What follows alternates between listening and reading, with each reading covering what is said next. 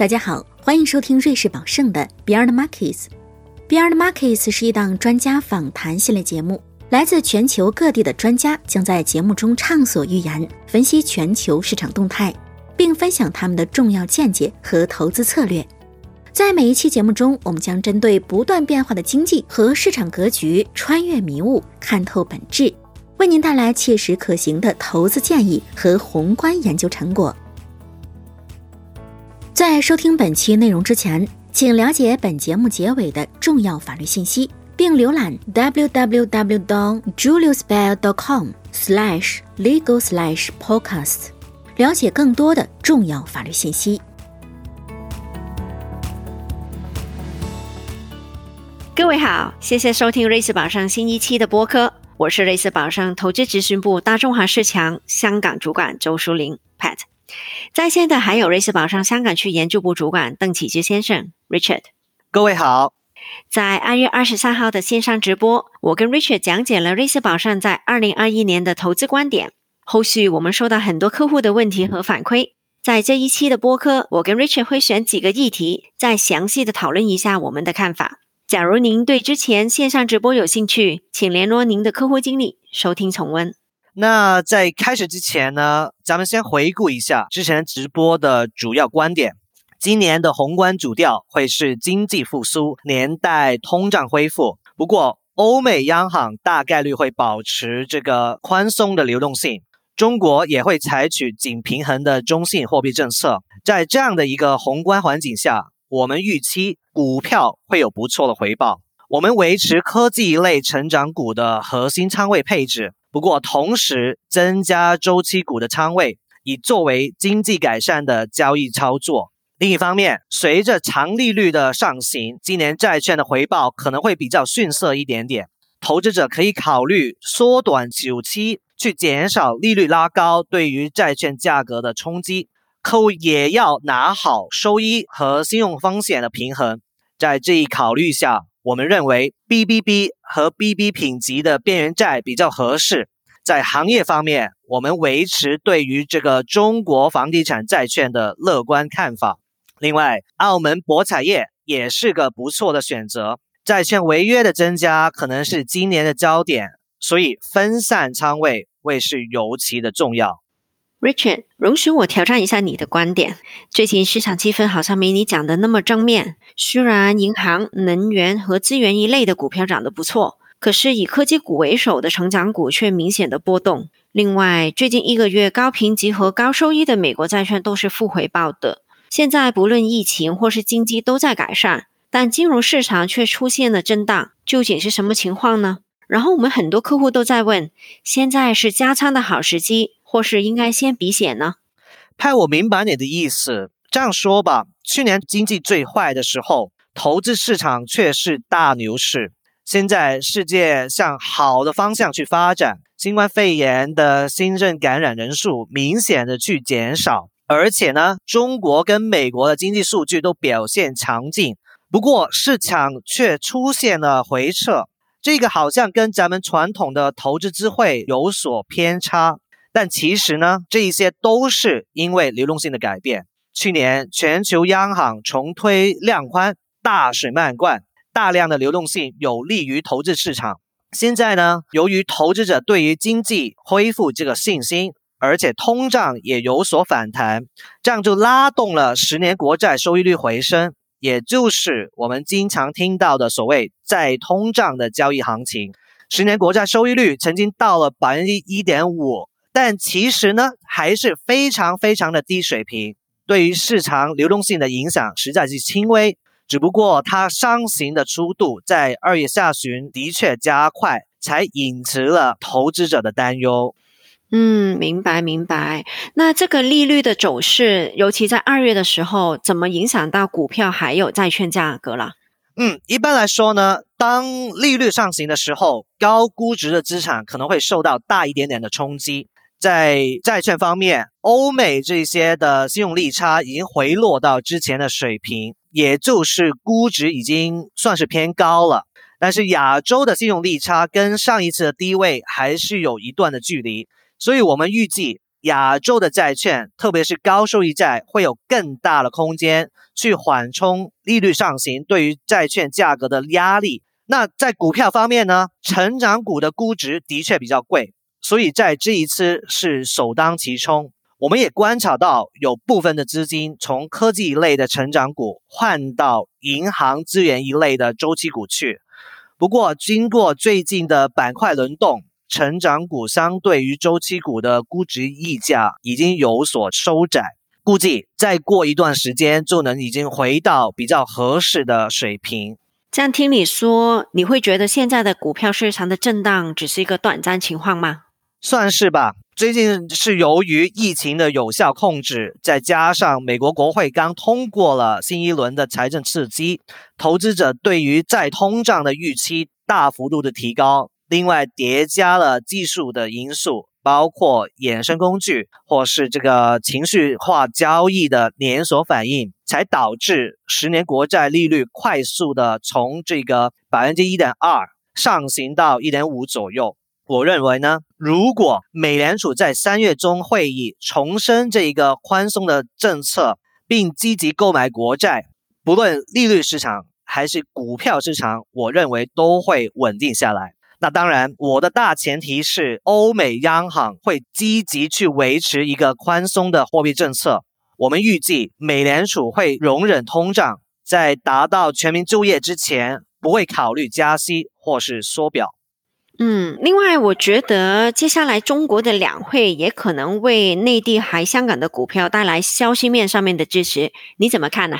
对，两会在三月四号开幕，中国政府在两会期间正式发布“十四五”规划，重点呢在于强化内循环，包括食品和能源安全呢、创新科技、消费升级、环保，还有风险控制和改革。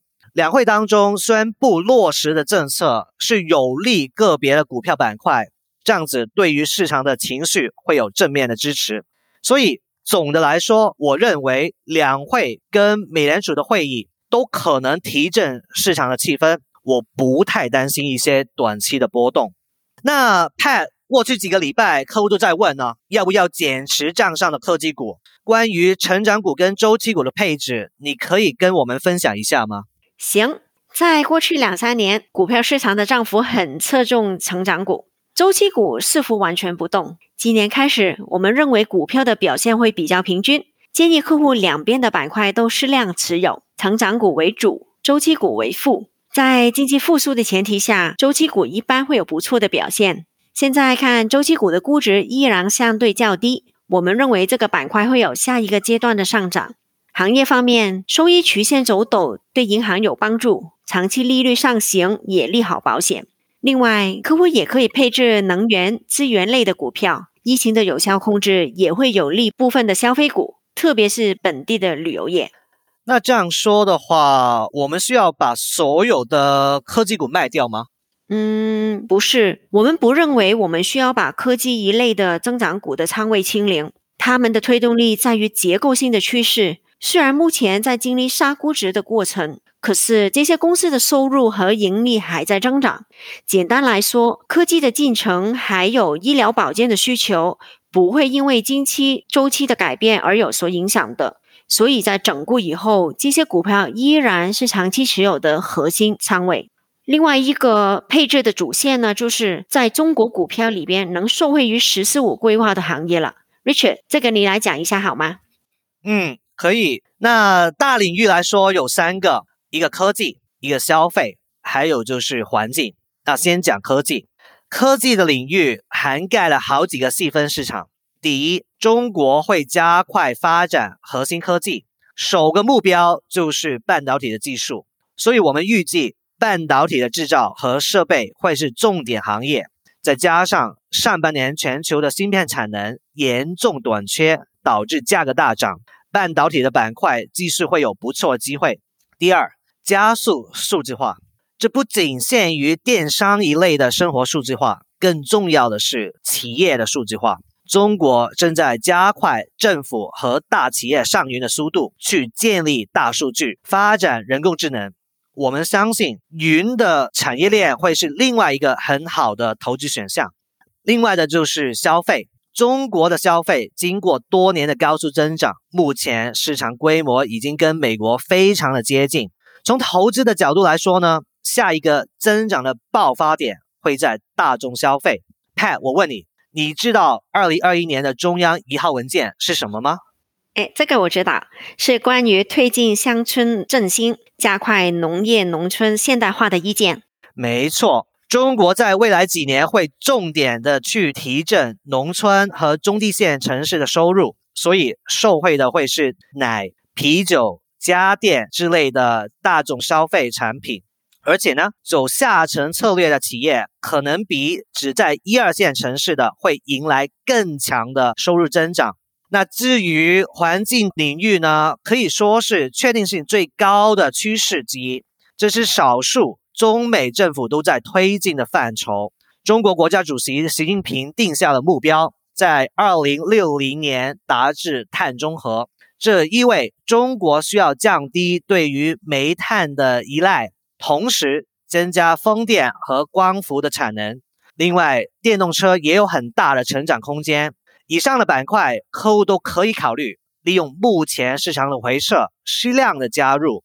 Pat，我再问你，电动车板块过去半年特别的火热，不过最近又调整的很快很快，那投资者应该怎么去部署呢？最近电动车板块下跌有两个因素：第一，芯片现在严重短缺，变成了电动车供应链的瓶颈，可能影响到上半年的出货量。第二，国债收益率在之前的抽高，导致增长股的调整，也加大了电动车股票的下行压力。虽然电动车有这样的一个波动，可是我们必须要留意是智能出行还是一个投资的大趋势。目前中国跟美国电动车的渗透率不足百分之十，市场增长的空间巨大。我们目前比较看好呢是产业链中上游的部分，比方说电池、锂原料之类的。下游竞争呢，就可能会大一点了。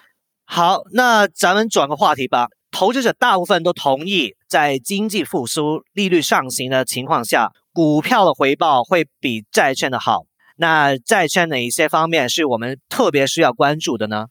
中国央行今年重新的去杠杆，短期呢就可能会增加企业融资的难度。今年违约时间可能会再增加，所以分散部位是非常重要的。但目前判断，系统性的信用风险还是可控，而且这些政策也是避免长期泡沫的必要手段，所以这个短期阵痛是一个健康的调整。嗯，那但是我们很多客户都持有中国的房地产债券，那我问你，你现在还担心这个三条红线的影响吗？我觉得呢，三条红线对房地产股票的影响可能大于债券。首先，加不了杠杆，限制到他们的业务增长，但是借新还旧还是能做得到，信用风险不会大幅度的提升，所以我觉得这个政策上面对股票的影响大于债券。那最近中国卖地的新规，你又怎么看？我觉得这是长远正面的改变。最近有二十来个城市把卖地的时间集中到一年三次，变成是每一次要卖的地变多了。开发商需要的资金也会增加，财力比较弱的那些呢，以后投地可能会越来越困难，甚至于要离开市场。这个长远呢，会减少进投土地的开发商的数量，减少地价上升的压力。这当然也会加快行业整合了。Richard，来到最后一个问题，你之前在直播提到通胀超预期是我们在观察的风险，可以用大众商品来对冲。有些客户在问，大众商品的所谓超级周期是不是已经来到呢？嗯，是不是一个超级周期？我觉得很难说。但目前是由于经济复苏，再加上产能的投资落后，然后叠加一个市场的流动性，所以商品价格大涨。至于这个上升周期能持续多久的话，很大程度取决于全球的基建。美国总统拜登上台以后，不断的强调要追赶本土落后的基础建设，投资规模可以高达两到三万亿美金。假如他的投资方案得到民主党掌控的国会通过落地，那肯定会刺激对于钢铁、铜、水泥这一类原材料的需求。不论如何，短期内如果美国的通胀在超预期的上升，大众商品也应该会有同时有不错的回报。好的，Richard，谢谢你分享了你的观点，期待很快再次跟你讨论。谢谢 Pat，我也希望博客的内容能对咱们的客户有用处。